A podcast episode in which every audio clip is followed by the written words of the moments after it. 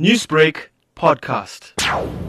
So the process of producing coffee is you've got to look after your tree. Um, they will only start producing after three years. They produce a ripe red fruit, which takes about six to eight months from uh, pollination of the flower. It will go through a number of processes, including pulping, fermentation, washing, drying, hulling, and then once it's been graded and sorted, it will then be roasted, ready for grinding and brewing a cup of coffee. Now, you did take me through your farm here, quite magnificent, I must say. But the coffee that people enjoy at home, essentially, what is the process that the seeds undergo before it is ready for consumption? From the harvesting of the fruit, one has to go through a number of processes uh, to remove the skin. It has a sticky layer on it called the mucilage, which needs to be removed, which will go through fermentation. And that can take anywhere between two to three nights.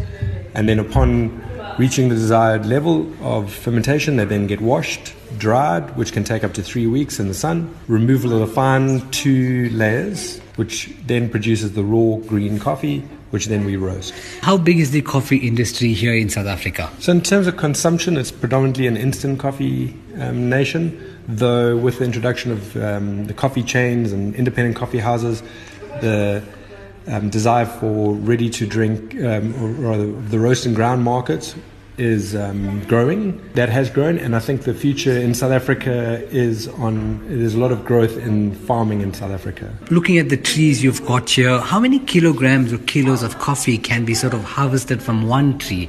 You've got thousands here. Yes, we have about 65,000 trees over about 14 hectares. But we look at we look at about an average um, with the, the years to come into production and also the rejuvenation of the trees after a number of years, we look at about a ton per hectare. And that will then translate into about, if you're looking at an on the shelf packet of 250 grams of roast and ground coffee, you're looking at about one to two packets of coffee. Newsbreak, Lotus FM, powered by SABC News.